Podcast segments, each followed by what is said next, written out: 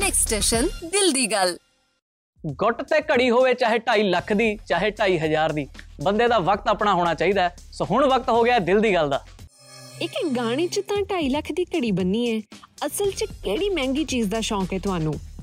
ਮੈਂ ਬੜਾ ਫਲੈਕਸੀਬਲ ਬੰਦਾ ਮੈਂ 2.5 ਲੱਖ ਦੀ ਚੀਜ਼ ਵੀ ਪਾਉਣੀ ਵਧੀਆ ਲੱਗਦੀ ਮੈਨੂੰ 2.5 ਹਜ਼ਾਰ ਵਾਲੀ ਵੀ ਜਿੱਦਾਂ ਕਿ ਆਪਾਂ ਸਟਾਰਟਿੰਗ 'ਚ ਗੱਲ ਕਰੀ ਆ। ਸੋ ਮੈਨੂੰ ਚੀਜ਼ ਪਸੰਦ ਆਈ ਤੇ ਆ ਮੈਂ ਕੁਝ ਵੀ ਪਾਣਾ ਜੋ ਮੈਨੂੰ ਵਧੀਆ ਲੱਗਦਾ। ਸੋ ਸੂਟ ਕਰਨਾ ਚਾਹੀਦਾ। ਵੈਸੇ ਕੁੱਟਮਾਰ ਵਾਲੇ ਕੰਮ ਤੁਸੀਂ ਉਦਾਂ ਕਿੰਨੇ ਕੁ ਕੀਤੇ ਲਾਈਫ 'ਚ?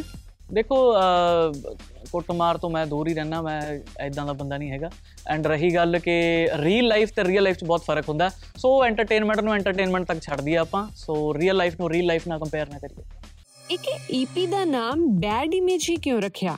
ਐਕਚੁਅਲੀ ਮੈਂ ਕੱਲਾ ਡਿਸਾਈਡ ਨਹੀਂ ਕਰਦਾ। ਮੇਰੀ ਇੱਕ ਬਹੁਤ ਬੈਕ ਐਂਡ ਦਾ ਟੀਮ ਕੰਮ ਕਰਦੀ ਆ ਮੇਰੇ ਲਈ ਜਿਨ੍ਹਾਂ ਵਿੱਚ ਦੀਵਾਨ ਸਾਹਿਬ ਨੇ ਜੇਡੀ ਆ ਸੋ ਕਾਫੀ ਜਣੇ ਆ ਸੰਘਾਲਾ ਹੈ, ਅ, ਜਗਦੀਪ ਸੰਘਾਲਾ। ਸੋ ਸਾਰੇ ਜਣੇ ਬੈਠ ਕੇ ਡਿਸਕਸ ਕਰਦੇ ਆ ਆਪਾਂ ਕੀ ਹੋਣਾ ਚਾਹੀਦਾ ਕਿਸ ਤਰ੍ਹਾਂ ਚੀਜ਼ਾਂ ਵਰਕ ਕਰਨੀਆਂ ਚਾਹੀਦੀਆਂ ਨੇ। ਸੋ ਸਾਰੇ ਜਣਿਆਂ ਨੇ ਅ, ਮਿਲਾ ਕੇ ਦੇਖਿਆ ਕਿ ਹਾਂ ਥੋੜਾ ਬੈਡ ਥੋੜਾ ਮੈਨੂੰ ਸੂਟ ਜਿਹਾ ਕਰਦਾ। ਸੋ ਈਪੀ ਦਾ ਨਾਮ ਅਸੀਂ ਬੈਡ ਇਮੇਜ ਰੱਖ ਲਿਆ ਐਂਡ ਮੋ ਮੋ ਅ, ਜਿਹੜੀ ਮੇਨ ਗੱਲ ਆ ਉਹਦੇ ਵਿੱਚ ਉਹਦੇ ਵਿੱਚ ਇੱਕ ਗੀਤ ਵੀ ਆ ਜਿਹੜਾ ਅਸੀਂ ਬੈਡ ਇਮੇਜ ਬਣਾਇਆ ਲਿਖਿਆ ਉਹਨੇ ਜੈਰੀ ਨੇ ਲਿਖਿਆ ਤੇ ਬਹੁਤ ਵਧੀਆ ਲਿਖਦਾ ਮੁੰਡਾ। ਸੋ ਉਹਦੇ ਚ ਇੱਕ ਗਾਣਾ ਵੀ ਆ ਸਪੈਸੀਫਿਕਲੀ ਉਹ। ਸੋ ਵੈ- ਵ- ਕੋਈ ਸਪੈਸੀਫਿਕ ਵਜ੍ਹਾ ਨਹੀਂ ਇੱਕ ਗਾਣਾ ਤਾਂ ਹੈਗਾ ਹੀ ਆ ਪਰ ਇਕੱਲੇ ਗਾਣੇ ਕਰਕੇ ਅਸੀਂ ਈਪੀ ਤਰ੍ਹਾਂ ਬੈਡ ਇਮੇਜ ਨਹੀਂ ਰੱਖਿਆ। ਉਹਨਾਂ ਨੇ ਲੱਗਿਆ ਕਿ ਹਾਂ ਥੋੜਾ ਡਿਫਰੈਂਟ ਲੱਗ ਰਿਹਾ ਯੂ نو ਥੋੜਾ ਵਧੀਆ ਲੱਗ ਰਿਹਾ ਸੋ ਬੈਡ ਇਮੇਜ ਵੀਡੀਓ 'ਚ ਸੋਨੇ ਵਾਲੇ ਦੰਦ ਅਸਲੀ ਲਵਾਈ ਸੀ? ਹਾਂਜੀ ਉਹ ਮੇਰੇ ਸੋਨੇ ਦੇ origignal ਗ੍ਰਿਲਸ ਨੇ ਮੈਂ ਕੈਨੇਡਾ ਤੋਂ ਕਸਟਮ ਕਰਵਾਏ ਸੀ। ਇਹ ਅੱਗੇ ਕਦੀ ਵੀ ਐਲਬਮ ਕਰਨ ਦਾ ਚਿੱਤ ਨਹੀਂ ਕੀਤਾ ਸੀ? ਇਸ ਵਾਰ ਕਿਵੇਂ ਪਲਾਨ ਬਣ ਗਿਆ? This is not an album basically this is EP extended play ਜਿਹਨੂੰ ਆਪਾਂ ਕਹਿੰਦੇ ਆ ਦੋ ਤੋਂ ਪੰਜ ਟਰੈਕਸ ਹੁੰਦੇ ਸੀ ਇਹਦੇ ਵਿੱਚ। ਸੋ ਈਪੀ ਕੀਤੀ ਐਲਬਮ ਤਾਂ ਮੈਂ ਹਾਲੇ ਤੱਕ ਮੇਰੇ ਥਰੂ ਆਊਟ 10 ਸਾਲ ਦੇ ਕੈਰੀਅਰ 'ਚ ਮੈਂ ਹਾਲੇ ਤੱਕ ਨਹੀਂ ਕੀਤੀ। ਐਂਡ ਆਈ ਹੋਪ ਕਿ ਜਿਸ ਦਿਨ ਕਰੂੰਗਾ ਬੜੀ ਹੀ ਮਿਹਨਤ ਨਾਲ ਬੜੀ ਹੀ ਰੀਝ ਨਾਲ ਜੋ ਵੀ ਮੈਂ ਗਾਣਾ ਚਾਹਨਾ ਬੇਸਿਕਲੀ ਜੋ ਮੇਰਾ ਇਨਰ ਆਰਟਿਸਟ ਗਾਣਾ ਚਾਹੁੰਦਾ ਉਹ ਉਸ ਐਲਬਮ ਦੇ ਵਿੱਚ ਮੈਂ ਬਣਾਉਂਗਾ ਐਲਬਮ ਦਾ ਇੱਕ ਇਹ ਜ਼ਿਆਦਾਤਰ ਗਾਣੇ ਸੈਡ ਜਾਂ ਚਤਵੀਂ ਕਰਦੇ ਹੋ? ਰੋਮਾਂਟਿਕ ਕਿਉਂ ਨਹੀਂ? ਮੈਂ ਬਹੁਤ ਸਾਰੇ ਰੋਮਾਂਟਿਕ ਗਾਣੇ ਕਰੇ ਨੇ ਇਹ ਤਾਂ ਗਲਤ ਐਲੀਗੇਸ਼ਨ ਲੱਗ ਗਿਆ ਮੇਰੇ ਤੇ। ਜ਼ਿੰਦਗੀ ਮੈਂ ਹੁਣੇ ਸਾਲ ਪਹਿਲਾਂ ਕਸ਼ਮੀਰ ਸ਼ੂਟ ਕਰਕੇ ਆਇਆ ਸੀ। ਉਹ ਗਾਣਾ ਸੀਗਾ ਹੋਰ ਬਹੁਤ ਸਾਰੇ ਰੋਮਾਂਟਿਕ ਗਾਣੇ ਨੇ ਮੈਨੂੰ ਇੰਨੇ ਹੁਣ ਯਾਦ ਨਹੀਂ ਹੈਗੇ। ਬਟ ਠੀਕ ਹੈ ਮੈਂ ਕਦੇ ਮੈਂ ਤੁਹਾਨੂੰ ਕਿਹਾ ਨਾ ਰੀਅਲ ਲਾਈਫ ਤੇ ਰੀਅਲ ਲਾਈਫ ਨੂੰ ਥੋੜਾ ਜਿਹਾ ਆਪਾਂ ਅਲੱਗ-ਅਲੱਗ ਰੱਖੀਏ। ਸੋ ਐਦਾਂ ਦਾ ਕੋਈ ਸੀਨ ਨਹੀਂ ਮੁੰਡਾ ਆਈਫੋਨ ਵਰਗਾ ਤੋਂ ਬਾਅਦ ਤੁਸੀਂ ਆਪਣੇ ਆਪ ਨੂੰ ਕਿੱਦਾਂ ਦਾ ਮੰਨਦੇ ਹੋ? ਮੈਂ ਬੁਗਾਟੀ ਵਰਗਾ ਬਣਨਾ ਚਾਹੁੰਦਾ। ਏਕੇ ਨੇ ਕਿਹੜੀ ਆਦਤ ਅੱਜ ਤੱਕ ਚੇਂਜ ਨਹੀਂ ਕੀਤੀ?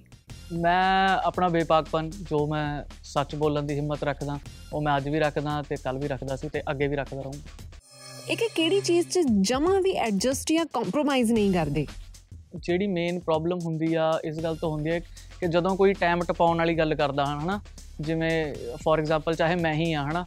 ਜੇ ਮੈਂ ਕੰਮ ਤੇ ਗਿਆ ਮੈਂ ਕੁਝ ਗਾਣ ਗਿਆ ਜਾਂ ਮੈਂ ਕਨਸਰਟ ਤੇ ਗਿਆ ਜਾਂ ਮੈਂ XYZ ਕਿਸੇ ਵੀ ਚੀਜ਼ ਤੇ ਗਿਆ ਵਾਂ ਤਾਂ ਮੈਂ ਟਾਈਮ ਨਾ ਟਪਾਵਾਂ ਯੂ نو ਮੈਂ ਉੱਥੇ 100% ਦਵਾਂ ਆਪਣਾ। ਕਈ ਵਾਰੀ ਕੀ ਹੁੰਦਾ ਵੀਡੀਓ ਸ਼ੂਟ ਕਰ ਰਹੇ ਹੁੰਦੇ ਆ ਲੋਕੀ ਅੱਕ ਉੱਕ ਜੇ ਜਾਂਦੇ ਆ ਹਨਾ ਤਾਂ ਟਪਾਣ ਦੀ ਗੱਲ ਕਰਦੇ ਵੀ ਖਤਮ ਕਰੀਏ ਚੱਲੀਏ। ਉਹ ਚੀਜ਼ ਨਹੀਂ ਹੋਣੀ ਚਾਹੀਦੀ। ਜਦੋਂ ਤੁਸੀਂ ਕਿਸੇ ਚੀਜ਼ ਦੇ ਵਿੱਚ ਹੋ ਤਾਂ ਲਾਈਕ ਗਿਵ ਯੂ 100% ਹਨਾ ਉਹਨੂੰ ਪੂਰਾ ਉਹਦੇ ਵਿੱਚ ਇਨਵੋਲਵਮੈਂਟ ਦਿਓ। ਸੋ ਮੈਨੂੰ ਉਹ ਚੀਜ਼ ਅੱਛੀ ਲੱਗਦੀ ਹੈ ਕਿ ਜਿਹੜਾ ਪੂਰਾ ਪ੍ਰੋਪਰ ਇਨਵੋਲਵ ਹੋ ਕੇ ਕੰਮ ਕਰਨ। ਇੱਕ ਸ਼ੁਰੂ ਤੋਂ ਲੈ ਕੇ ਹੁਣ ਤੱਕ ਯਾਰੀ ਦੇ ਮਾਮਲੇ 'ਚ ਕੈਸਾ ਐਕਸਪੀਰੀਅੰਸ ਰਿਹਾ ਤੁਹਾਡਾ? ਇਹ ਤਾਂ ਬਹੁਤ ਵਧੀਆ ਟੌਪਿਕ ਪੁੱਛ ਲਿਆ ਸੀ। ਯਾਰੀ ਬੜਾ ਹੀ ਮੈਂ ਹੁਣ ਕੀ ਦੱਸਾਂ ਵੀ ਮੇਰੇ ਬਹੁਤ ਪੁਰਾਣੇ ਪੁਰਾਣੇ ਯਾਰ ਵੀ ਰਹੇ ਨੇ। ਕਿਸੇ ਬੰਦੇ ਨੂੰ ਤੁਸੀਂ ਦੇਖਣਾ ਹੋਵੇ ਤਾਂ ਉਹ ਦੇਖ ਲਿਓ ਪੁਰਾਣੇ ਯਾਰ ਕਿੰਨੇ ਕਿੰਨੇ ਸੋ ਮੇਰੇ ਸਕੂਲ ਟਾਈਮ ਦੇ ਵੀ ਅੱਜ ਵੀ ਬਹੁਤ ਪੁਰਾਣੇ ਯਾਰ ਉਦਾਂ ਦੇ ਉਦਾਂ ਹੀ ਕਾਇਮ ਨੇ। ਸੋ ਅਹ, ਨਵੀਂ ਯਾਰੀ ਹਲੇ ਅਹ, ਘੱਟ ਹੀ ਬਣਦੀ ਆ। ਮਤਲਬ ਹਾਏ ਹੈਲੋ ਤਾਂ ਹੁੰਦੀ ਆ ਲੇਕਿਨ ਜਿਹਨੂੰ ਯਾਰੀ ਕਹਿੰਦੇ ਆ ਵੀ ਔਖੇ ਸੌਖੇ 'ਚ ਜਾ ਕੇ ਇੱਕ ਦੂਏ ਦੇ ਖੜਨਾ। ਸੋ ਉਹ ਵਾਲੇ ਮੇਰੇ ਹੈਗੇ ਨੇ 4-5 ਕਰੀਬੀ।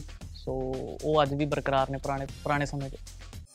ਇੱਕ ਤੁਹਾਨੂੰ ਕੀ ਲੱਗਦਾ ਹੈ ਕਿ ਤੁਹਾਡੇ 'ਚ ਐਸੀ ਕਿਹੜੀ ਕੁਆਲਿਟੀ ਹੈ ਜਿਹਦੇ ਕਰਕੇ ਕੁੜੀਆਂ ਤੁਹਾਡੇ ਵੱਲ ਅਟਰੈਕਟ ਹੁੰਦੀਆਂ ਨੇ? ਮੇਰੇ ਨਾਲ ਕੋਈ ਕੁੜੀ ਅਟਰੈਕਟ ਨਹੀਂ ਹੁੰਦੀ। ਪਲੀਜ਼ ਅਦਾਂ ਦੀਆਂ ਗੱਲਾਂ ਨਾ ਕੀਤੀਆਂ ਜਾਣ ਇਸ ਸ਼ੋਅ ਤੇ। ਸੋ ਇਹੀ ਆ ਕਿ ਆਪਣੇ ਆਪ ਨੂੰ ਗਰੂਮ ਕਰੋ। ਹਰੇਕ ਬੰਦਾ ਚਾਹੇ ਬੰਦਾ ਚਾਹੇ ਕੁੜੀ ਆ you should groom yourself in a good manner lost life ਵਾਲੇ ਏਕੇ ਤੇ ਬੈਡ ਇਮੇਜ ਵਾਲੇ ਏਕੇ 'ਚ ਕਿੰਨੇ ਕੁ ਚੇਂਜਸ ਆ ਗਏ ਨੇ? ਤੁਹਾਡੇ ਸਾਹਮਣੇ ਹੀ ਨੇ ਜੀ ਸਾਰਿਆਂ ਨੂੰ ਦਿਖ ਹੀ ਰਿਹਾ ਕਿੰਨੇ ਚੇਂਜਸ ਆ ਗਏ ਨੇ। 10 ਸਾਲ ਚ ਇਨਸਾਨ ਕਿੱਥੋਂ ਕਿੱਥੇ ਕਿਵੇਂ ਬਦਲ ਸਕਦਾ ਤੁਹਾਡੇ ਸਾਹਮਣੇ ਹੀ ਆ। ਸਟਰਗਲ ਦੇ ਦਿਨਾਂ ਤੋਂ ਹੀ ਵਾਲ ਇਦਾਂ ਦੇ ਹੀ ਰੱਖੇ। ਉਹਨਾਂ ਦਿਨਾਂ 'ਚ ਕਿਸੇ ਤੋਂ ਇਨਸਪਾਇਰ ਹੋਈ ਸੀ ਫੈਸ਼ਨ ਸੈਂਸਸ 'ਚ? ਦੇਖੋ ਜੀ ਜਿਹੜੀ ਤਾਂ ਗੱਲ ਰਹੀ ਬਾਲ ਖੜੇ ਕਰਨ ਵਾਲੀ ਤਾਂ ਉਹ ਜੈਜ਼ੀਵੀ ਭਾਜੀ ਨੇ ਸਟਾਰਟ ਕੀਤਾ ਸੀਗਾ। ਮੈਂ ਉਹਨਾਂ ਤੋਂ ਬੜਾ ਇਨਸਪਾਇਰ ਹੋਇਆ ਸੀਗਾ। ਸੋ ਉਹਨਾਂ ਦੇ ਜਿਹੜੇ ਹੇਅਰ ਸਟਾਈਲਸ ਨੇ ਉਹ ਮੈਨੂੰ ਲੱਗਦਾ ਅੱਜ ਵੀ ਹਲੇ ਵੀ ਕੋਈ ਨਹੀਂ ਕਰਦਾ। So big up to Jazzy ਭਾਜੀ ਐਂਡ ਮੇਰਾ ਤਾਂ ਇਹੀ ਹੈ ਕਿ ਮੈਂ ਬਾਹਰਲੇ ਕਾਫੀ ਆਰਟਿਸਟ ਹੁੰਦਾ ਸੀਗਾ ਸੋ ਉਹਨਾਂ ਤੋਂ ਵੀ ਕਾਫੀ ਇਨਸਪਾਇਰਡ ਰਿਹਾ। ਬਾਲਾਂ ਦਾ ਕੋਈ ਇੰਨਾ ਸਪੈਸੀਫਿਕ ਨਹੀਂ ਉਹ ਜੈਜ਼ੀ ਭਾਜੀ ਤੋਂ ਆਇਆ। ਸਕੂਲ ਕਾਲਜਸ ਅਤੇ ਮਹਿਫਿਲਾਂ 'ਚ ਕਿਹਦੇ ਕਿਹਦੇ ਗਾਣੇ ਗਾਉਂਦੇ ਹੁੰਦੇ ਸੀ? ਐਸ ਸੱਚ ਸਾਰੇ ਗੀਤ ਗਾ ਲਈਦੇ ਸੀਗੇ ਪੁਰਾਣੇ। ਕੋਈ ਵੀ ਮਾਨਕ ਸਾਹਿਬ ਦੇ ਗਾ ਲੈਂਦੇ ਸੀ ਬਿੰਦਰਖੀਆ ਸਾਹਿਬ ਦੇ ਗਾ ਲੈਂਦੇ ਸੀਗੇ ਚਮਕੀਲਾ ਸਾਹਿਬ ਦੇ ਗਾ ਲੈਂਦੇ ਸੀਗੇ। ਤੁਹਾਨੂੰ ਕੀ ਲੱਗਦਾ ਹੈ? ਤੁਸੀਂ ਕਿਸ ਮਾਮਲੇ 'ਚ ਬੜੇ ਜ਼ਿੱਦੀ ਹੋ? ਸੋ ਜੀ ਆਡੀਅנס ਪੋਲ ਦੇ ਹਿਸਾਬ ਨਾਲ ਮੈਂ ਹਰ ਮਾਮਲੇ 'ਚ ਬਹੁਤ ਜ਼ਿੱਦੀ ਹਾਂ। ਇਹ ਕਿ ਕੋਈ ਇੱਕ ਖਾਸ ਗੱਲ ਜੋ ਤੁਸੀਂ ਆਪਣੇ ਪੇਰੈਂਟਸ ਤੋਂ ਸਿੱਖੀ ਤੇ ਆਪਣੇ ਬੱਚਿਆਂ ਨੂੰ ਵੀ ਸਿਖਾਓਗੇ? ਮੈਂ ਆਪਣੇ ਪੇਰੈਂਟਸ ਤੋਂ ਇੱਕ ਨਹੀਂ ਮੈਂ ਬਹੁਤ ਅੱਛੀਆਂ ਚੀਜ਼ਾਂ ਸਿੱਖੀਆਂ ਨੇ ਜਿਨ੍ਹਾਂ ਚੋਂ ਸਭ ਤੋਂ ਚੰਗੀ ਗੱਲ ਇਹੀ ਆ ਕਿ ਹਮੇਸ਼ਾ ਸੱਚ ਬੋਲਣਾ। ਸੋ ਇਹੀ ਮੈਂ ਅਪੀਲ ਕਰੂੰਗਾ ਕਿ ਸੱਚ ਬੋਲਣ 'ਚ ਕੋਈ ਬੁਰਾਈ ਨਹੀਂ ਆ। ਠੀਕ ਹੈ ਕਾਫੀ ਚੀਜ਼ਾਂ ਤੁਹਾਡੇ ਅਗੇਂਸਟ ਹੋ ਜਾਂਦੀਆਂ ਲੇਕਿਨ ਸੱਚ ਇਨ ਦਾ ਐਂਡ ਜਿੱਤਦਾ ਹੀ ਜਿੱਤਦਾ। ਕਿਊਟ ਭੋਲੀ ਕਹਿ ਰਹੀ ਹੈ ਇੱਕ 24 ਘੰਟੇ ਵਾਲ ਖੜੇ ਰੱਖਣ ਦੇ ਤਰੀਕੇ ਦੱਸੋ। 24 ਘੰਟੇ ਤਾਂ ਕੋਈ ਖੜੇ ਨਹੀਂ ਰਹਿੰਦੇ ਜੀ ਮੇਰੇ ਵਾਲ। ਸੋ ਇਹੀ ਹੈ ਕਿ use a good hair products ਆਪਣੇ ਆਪ ਤੁਹਾਡੇ ਵਾਲ ਹੈਲਦੀ ਰਹਿਣਗੇ ਐਂਡ ਤੁਸੀਂ ਜਿਹੜਾ ਮਰਜ਼ੀ ਸਟਾਈਲ ਕਰ ਸਕਦੇ ਹੋ। ਆਯੁਸ਼ ਪੁੱਛ ਰਹੇ ਨੇ ਪਹਿਲਾਂ ਤੁਸੀਂ ਲੰਬੇ ਵਾਲ ਖੜੇ ਕਰਦੇ ਸੀ ਹੁਣ ਛੋਟੇ ਕਿਉਂ ਕਰਤੇ ਦੇਖੋ ਸਮੇਂ ਨਾਲ ਹਰੇਕ ਚੀਜ਼ ਬਦਲ ਹੁੰਦੀ ਆ ਸੋ ਇਹ ਵੀ ਸਮੇਂ ਦੇ ਨਾਲ ਬਦਲ ਹੋ ਗਏ। ਮੇਰੀ ਵੀ ਉਮਰ ਹੋ ਰਹੀ ਹੈ ਮੈਂ ਵੀ ਵੱਡਾ ਹੋ ਰਿਹਾ ਮੈਂ ਵੀ ਗਰੋ ਹੋ ਰਿਹਾ। ਸੋ ਬਾਲਾਂ ਦਾ ਯੂ نو ਉਹ ਗਰੋਥ ਉਸ ਲੈਵਲ ਦੀ ਨਹੀਂ ਰਹੀ ਨਹੀਂ ਰਹੀ ਹੈਗੀ। At the rate Nirmal Singh ਪੁੱਛ ਰਹੇ ਨੇ ਇਹ ਕਿ ਆਪਣੀ ਅਗਲੀ ਕੋਲੈਬੋਰੇਸ਼ਨ ਬਾਰੇ ਦੱਸੋ।